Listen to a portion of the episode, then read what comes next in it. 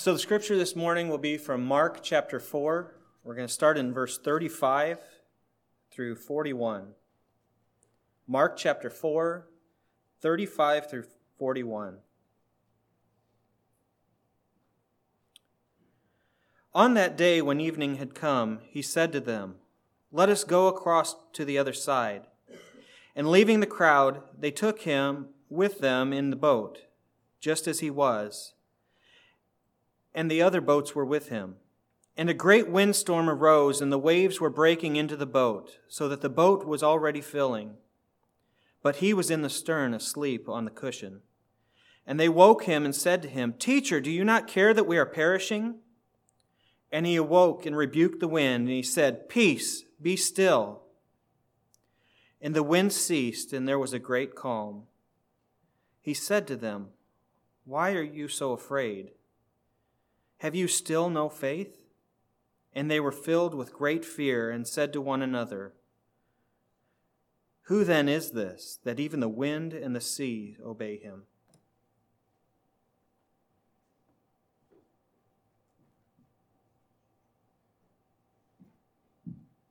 Good morning. It is a great day to be here. Amen? Thank you. I, it, is a, it is a nice day out today, and it is nice to be in the real world again, where people can breathe near each other. And um, I've even hugged some people again, which I, I can't believe I would ever stop doing that, but the Varus, you know. Anyway, um, glad to be with you this morning. And uh, happy Father's Day to all you fathers. Um, I wanted to, you know, in talking about Father's Day, it's been hard to believe, but it's been 22 years since I lost my dad. Hard to believe, isn't it? It's been a long time. And I, you know, I remember my dad was uh, a very uh, smart and physically strong person. And I just knew, you know, when I was a kid, if there was a problem that I couldn't solve, um, I knew dad would solve it for me, you know? I don't know. I, I imagine a lot of you, if not most of you, have a feeling like that about your father. You know, I miss those days when I knew I, once I got to a certain point and I was just stuck, I knew my, I could call on my dad and he would take care of it for me. And sometimes, honestly, with my dad, I was a little concerned sometimes to do that because he'd come in guns blazing. You know what I mean? He didn't have a medium mode. My, my kid is crying, someone is going to pay, I guess, was kind of my dad's view. But I, I, do, I do remember how safe and protected I felt. I felt, you know what, it can't get too bad because if things get bad, I can call dad and he'll, he'll help. I know he'll help. And, um, you know, I, I miss being able to call him. Well, as, as you can see, um, I'm not a little kid anymore, even though I act like it sometimes. Um, I'm not a small child. And so, obviously, I've had to grow up and take care of myself and do everything for myself because that's what you do when you're an adult. But that view of the world fails to account for the fact that we have a loving Father. In the old times, he was called Yahweh, Father of Jesus Christ. My lack of faith in the past has caused me to be fatherless. And I'm speaking this morning to those of you who feel fatherless. Because you know, one of those things that used to get me back when I was having a real hard time is people would just say, you know, just let go and let God. I mean, that is a good statement, but you can say that if you get it, but I didn't get it. So I needed a little better explanation than let go and let God. Now that I get it, that's a good explanation. But for those who are struggling, it can be a little more difficult. What I'm going to talk to you about today is the fact that everything you thought about being adult, being an adult, may be wrong. Because you do have a father. If you haven't noticed, this world is filled with things you can't deal with.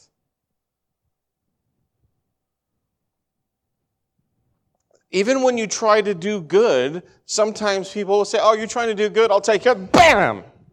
That'll teach you. Anybody else going to be stupid and try to say something nice? Because I will give you the smackdown. And that happens. I was, I was going to not bring this up. I've debated back and forth. I'm not going to bring it up in, in, entirely. But I, I have mixed feelings about the Facebooks. Uh, Facebook is. Uh, it's problematic, you know. So the, the, the people who run it are openly hostile to some of the truths of Jesus Christ, but it's also a good way to reach people as a minister and as a friend or family. So I kind of, so I was like, okay, I'll get on there yesterday. Second post I came to, first one was my sister-in-law trying to sell something at one of those parties where women buy things from each other. Don't, I've never understood that. I never will. It's fine.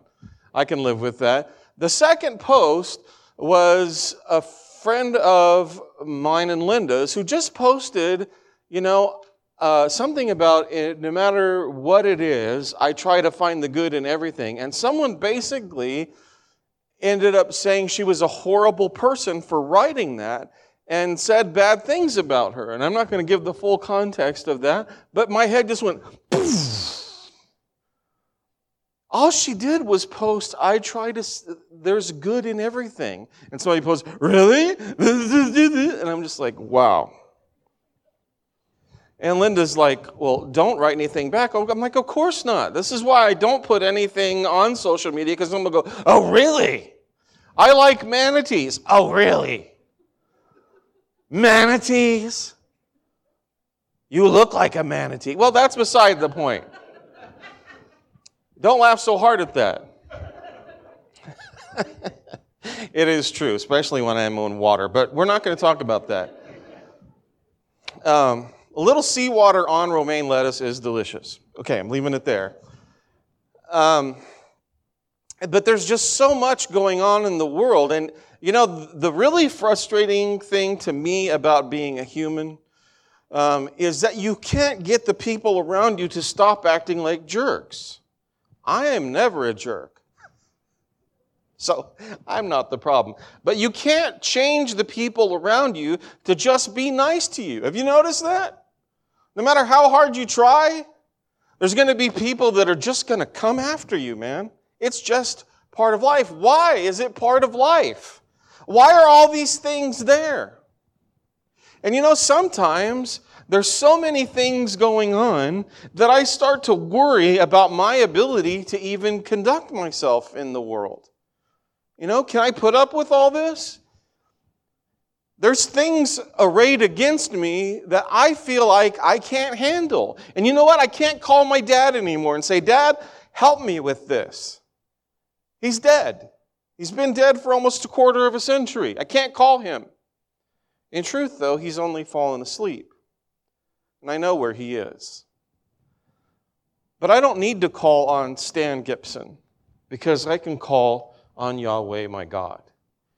And failure to grasp that, failure to believe that, has caused me so much pain in my life. And if I'm being honest, at times still does cause me pain. Because I have trouble trusting but God is ultimately trustworthy. He proves himself trustworthy to me every day of my life. That is the truth. And I still like, that's the pain I cause myself sometimes. That's the pain I've caused myself a lot in my life. And God doesn't want you to have that pain. He doesn't want me to have that pain. God wants to be your father, and that is what we're going to talk about this morning. Let's start in Psalm 37.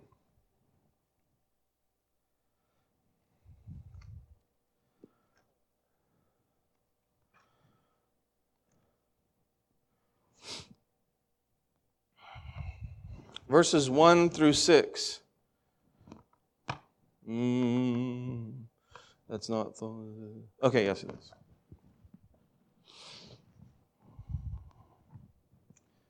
God's answering the question of why do bad people prosper? Why are people who are just bad, they seem to have all the money, all the power, all the everything? Psalm 37 says, Don't worry, don't fret yourself, don't work yourself into a lather, don't fray your knot because of evildoers. And don't be envious of these guys and gals. This is the Steve translation. The real translation's up on the screen. And hopefully you have your Bible open.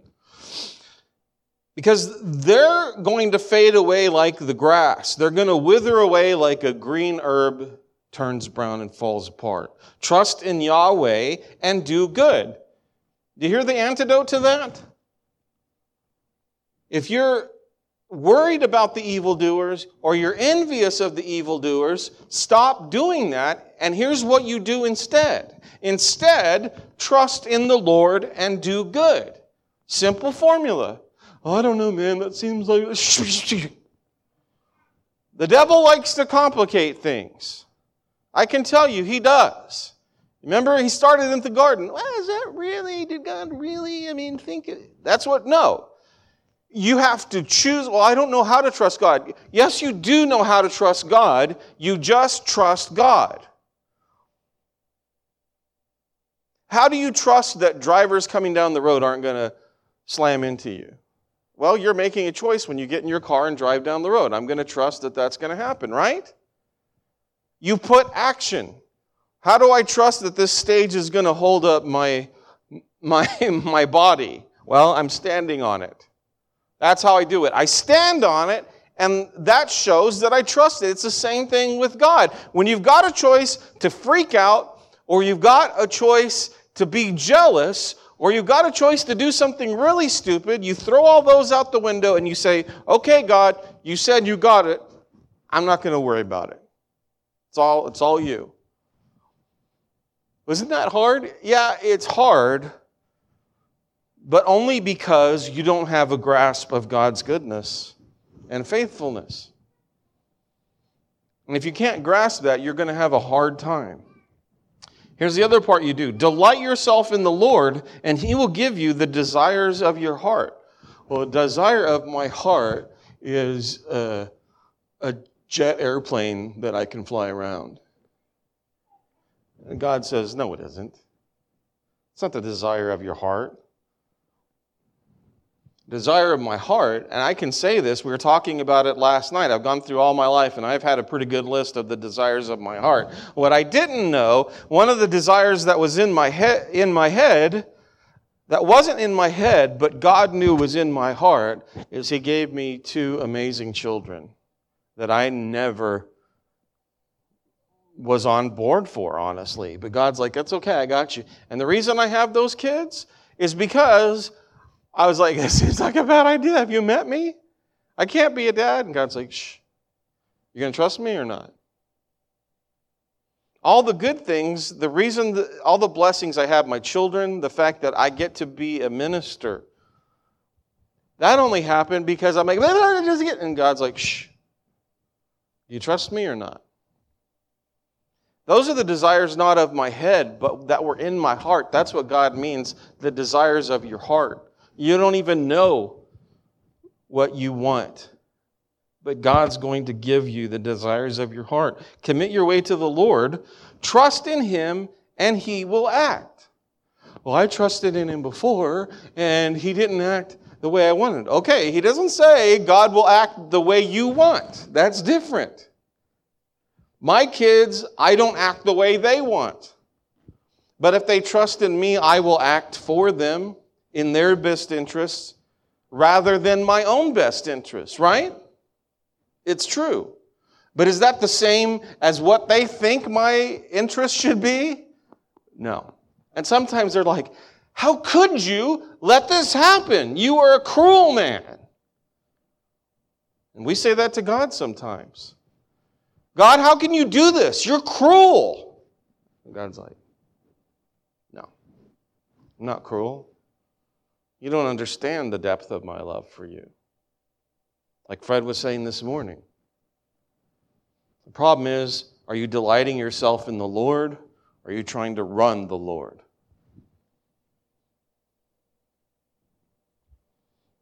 He will bring forth your righteousness as the delight and your justice as the noonday.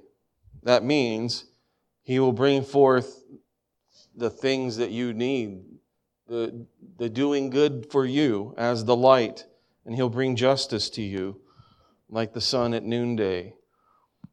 So, be still before the Lord and and wait patiently for him. It's that second part I think I have most trouble with. If you know me eh, very well, you know that patience is not one of those things that I have a lot of, but God's helping me. Be still before the Lord and wait patiently for him. I would say a good percentage of the trouble I've caused myself in my life aside from just not trusting God, but it goes hand in hand with not trusting God, is sometimes the trouble that you're facing, you're like, I don't like the way things are. Right? I don't like how mean people are on Facebook. I don't like how mean this person is in my life. I don't like the way uh, this section of the community is. And I don't know what to do about it, but I'm going to do something most of the trouble I've gotten in, and, and a lot of people I've counseled with, a lot of the trouble they get in is because they don't have anything that's going to help the situation, but they just have to do something, right? I got to do something. You expect me? You expect me to just sit here while these people? And God says, Yes, that's exactly what I expect. Did I give you something to do? Because God gives you work to do. Did I give you work to do for that situation? No? Then be still. And that sometimes is the most difficult thing to do. Is to be still.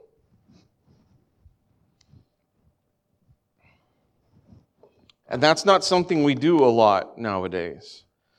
I've done little experiments, even from the pulpit, but just in small groups of people where I just, and with my children, Sometimes I just ask them, okay, let's just sit for a minute.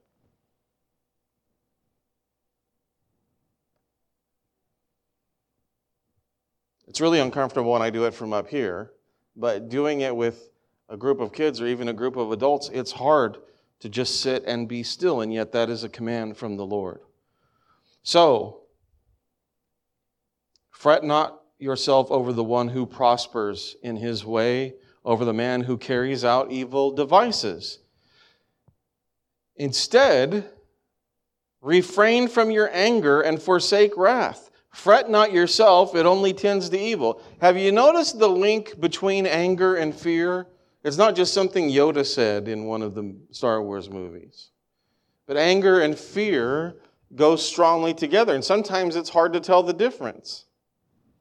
And God's saying, you know what? Anger and fear are useful, but they should not be controlling your life. You should not walk around in a state of anger. You should not walk around in a state of fear. Put those aside and trust in the Lord, because verse 9 the evildoers will be cut off, but those who wait for the Lord will inherit the land. In just a little while, the wicked will be no more. Though you look carefully at his place, he won't be there. But the meek shall inherit the land and delight themselves in abundant peace, something that Jesus also said. Let's give an example Exodus chapter 14. I'm going to have to move a little faster here. It's not new for me.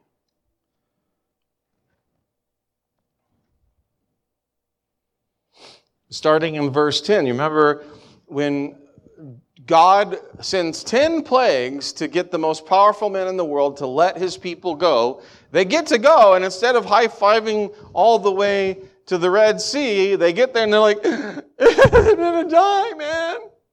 Game over, man. When Pharaoh drew near, the people of Israel lifted up their eyes, and whoa, the Egyptians were marching behind them, and they freaked out. Steve translation, the, the words don't say freaked out. Feared greatly. And the people of Israel cried out to the Lord. They said to Moses, Is it because there are no graves in Egypt that you've taken us away to die in the wilderness? What have you done to us, bringing us out of Egypt? Is not this what we said to you in Egypt? Leave us alone that we may serve the Egyptians? For it would have been better for us to serve the Egyptians than to die in the wilderness. I've been there, and I bet you have too. You're like, things are not going the way I expected them to go. Look at that. You expect me to deal with that? I enjoyed my slavery. Can I go back to slavery? And sometimes people do go back to slavery. Slavery to all the things that God has set them free from. But if they understood God, they would have understood that, of course, that is not what happened. Verse 13 And Moses said to the people, Fear not, stand firm, and see the salvation of the Lord. It will come, which he will work for you today. For the Egyptians whom you see today, you'll never see them again. Why? Because the Lord will fight for you. Your only job is to be quiet. I want you to think about those words when you're going about your life and you're, you're doing what you think God wants you to do. And like a friend of mine who's still in a bad place said, You know what? I've done what God asked, and it's not working out. Really? Really? I'll tell you what his problem is. He won't be quiet and let God fight for him. And I know this because I know the man very, very well. And I'm not talking down to him because I've been like him.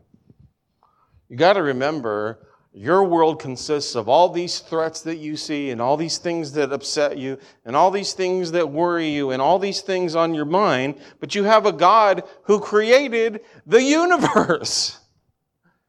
Your world isn't that big.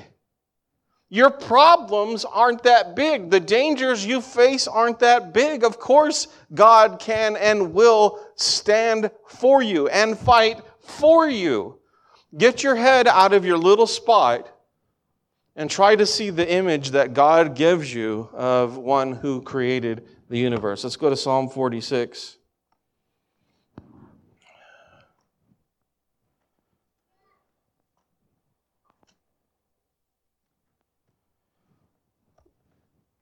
God is our refuge and strength a very present help in trouble. Oh, God helps sometimes, like, you know, when he feels. No. God is a present help in trouble.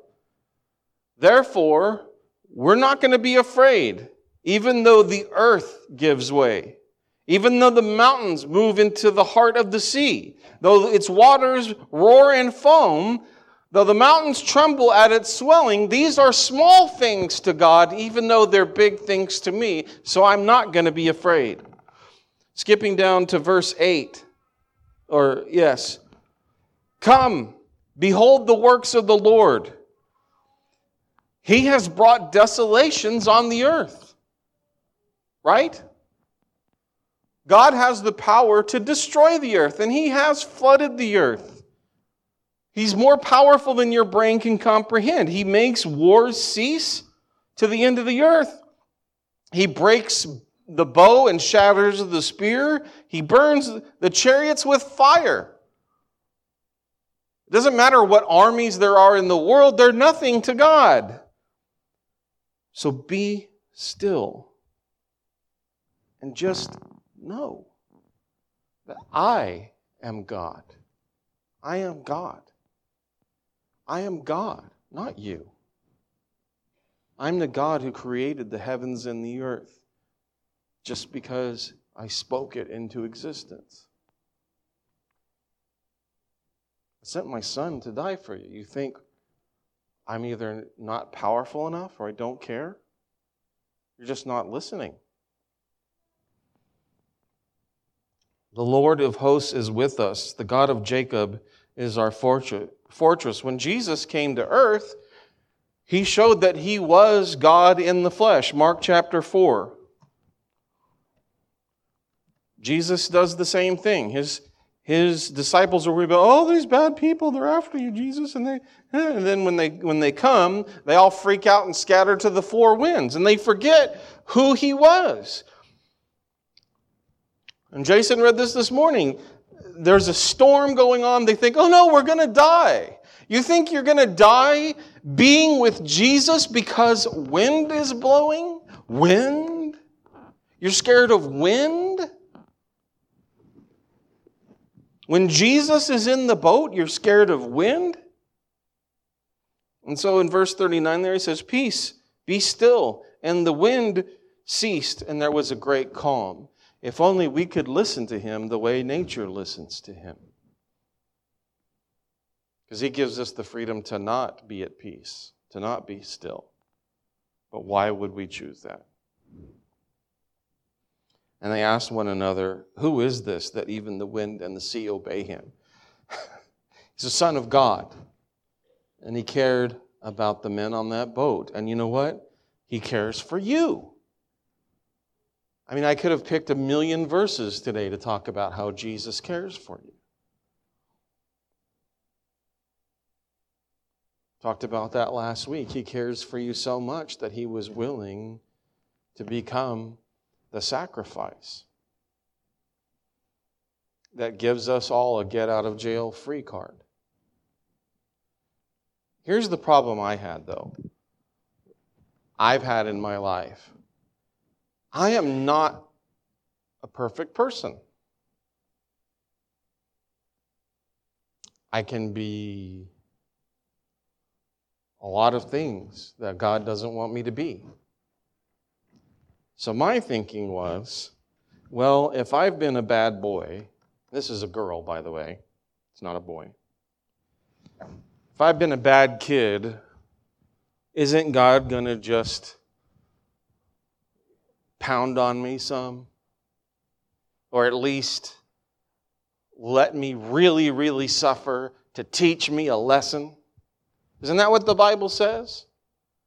That if we sin, God will teach us a lesson? That's not what the Bible says. The Bible says if you refuse the Lord and keep turning to the evil one, he will turn you over to the evil one in the hopes that that will save you. But the default state for a Christian is under God's wing. You're like, yeah, but I'm really, really a bad person. No. No. Christ's blood is the perfect sacrifice. If you need to understand how much God loves you and God excuses you, if you look at how much I excuse my children, and I'm not the perfect father. And I haven't asked one of my kids to die for the other one, which God did. God's love is bigger than your sin. If you just say, God, help me, I repent. Again, I could preach a whole sermon about that, and I've done so in the past. So I'm not going to do that this morning because we're running out of time. Two more verses. Let's go to Isaiah chapter 41.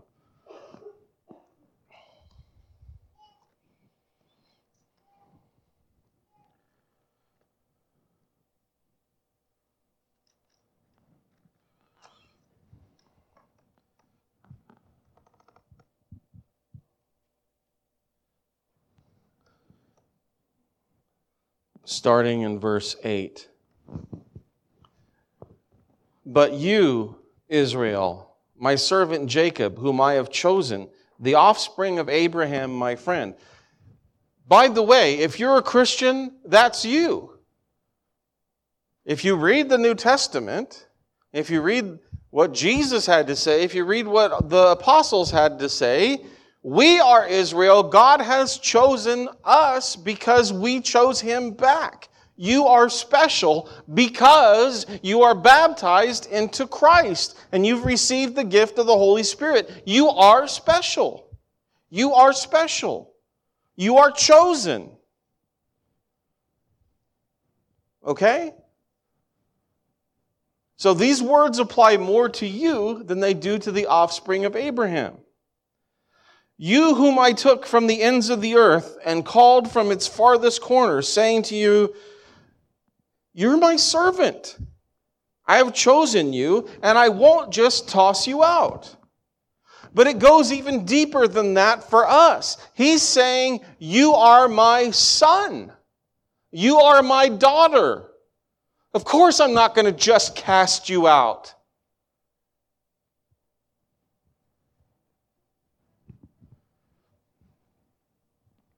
Fear not, because I am with you. Don't be dismayed, because I am your God. I will strengthen you. I will help you. I will uphold you with my righteous right hand. The question is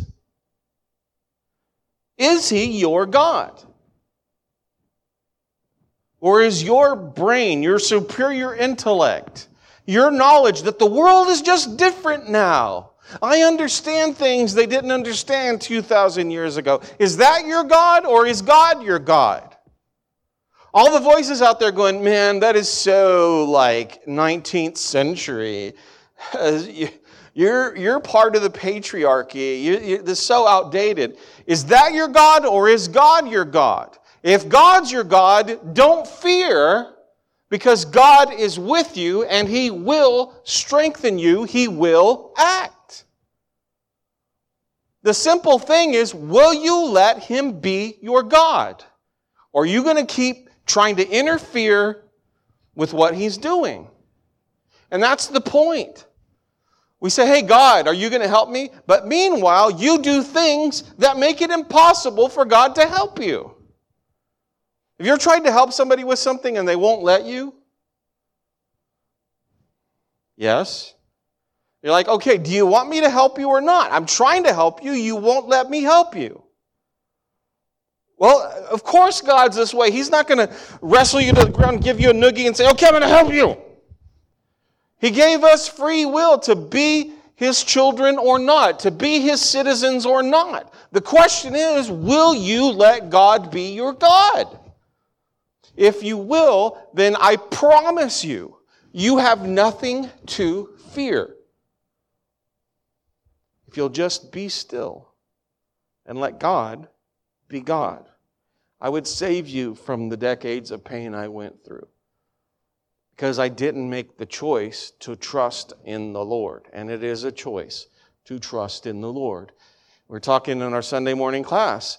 Joshua said, Who are you going to follow? You're going to follow God or you're going to follow the, your old gods?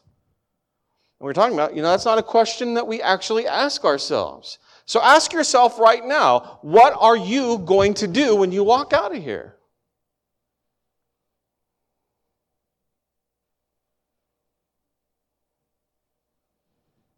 Are you going to choose to trust God or not? Decide. Because if you can't decide that question, there's no point in doing any of the rest.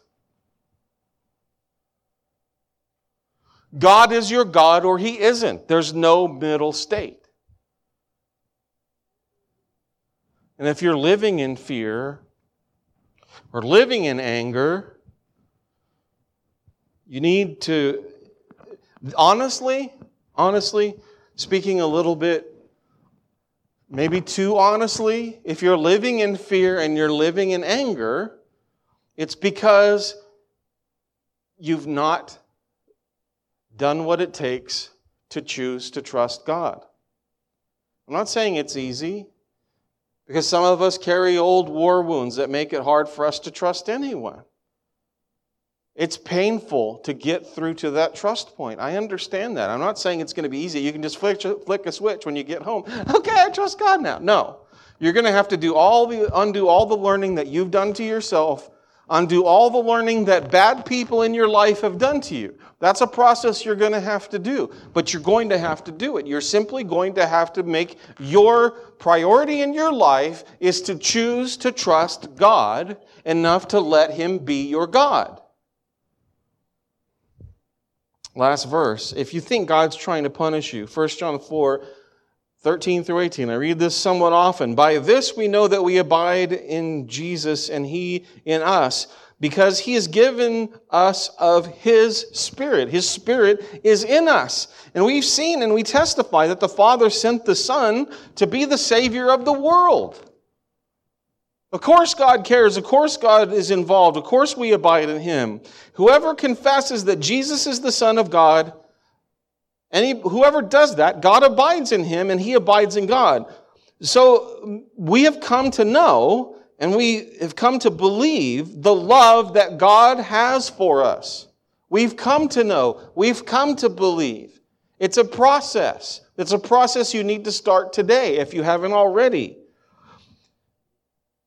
This is how love is perfected. It's perfected with us so that we may have confidence for the day of judgment because as Jesus, Jesus is, so also are we in this world. What does that mean? It means we're sons of God.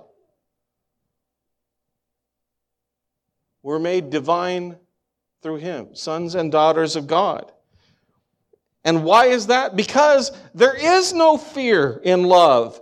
Perfect love, love that's been love that has run its course throws fear out the window.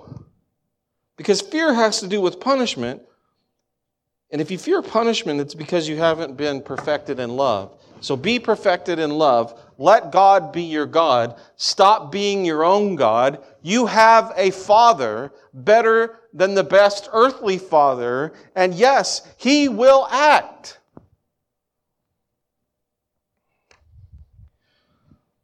Second Timothy 1 7. God gave us a spirit not of fear, but of power and love and self control. And that's a deep thing to talk about. What does that mean? What, why is that the opposite of fear? Because the opposite of fear is perfection by God. When you let God be your God,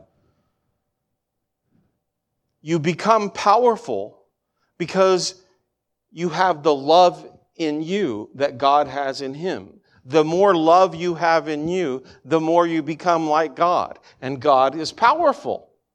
This is really like deep, mind blowing stuff, but it's true.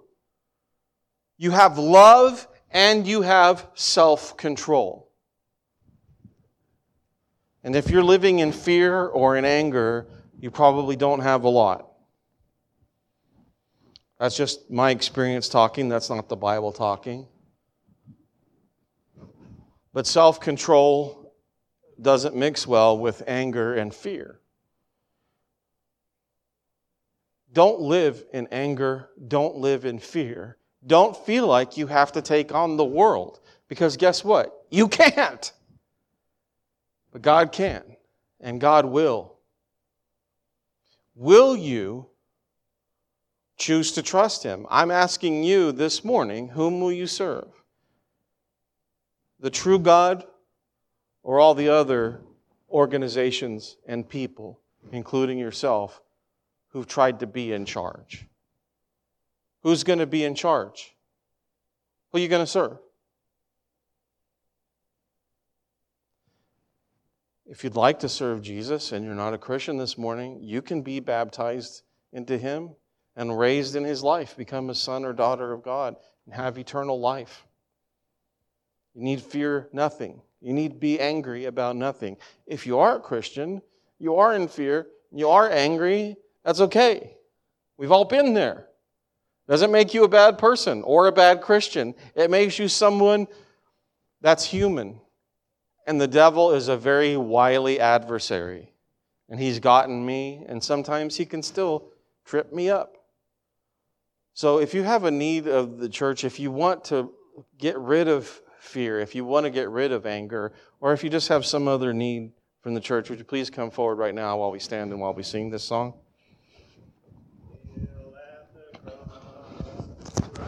Lead you there.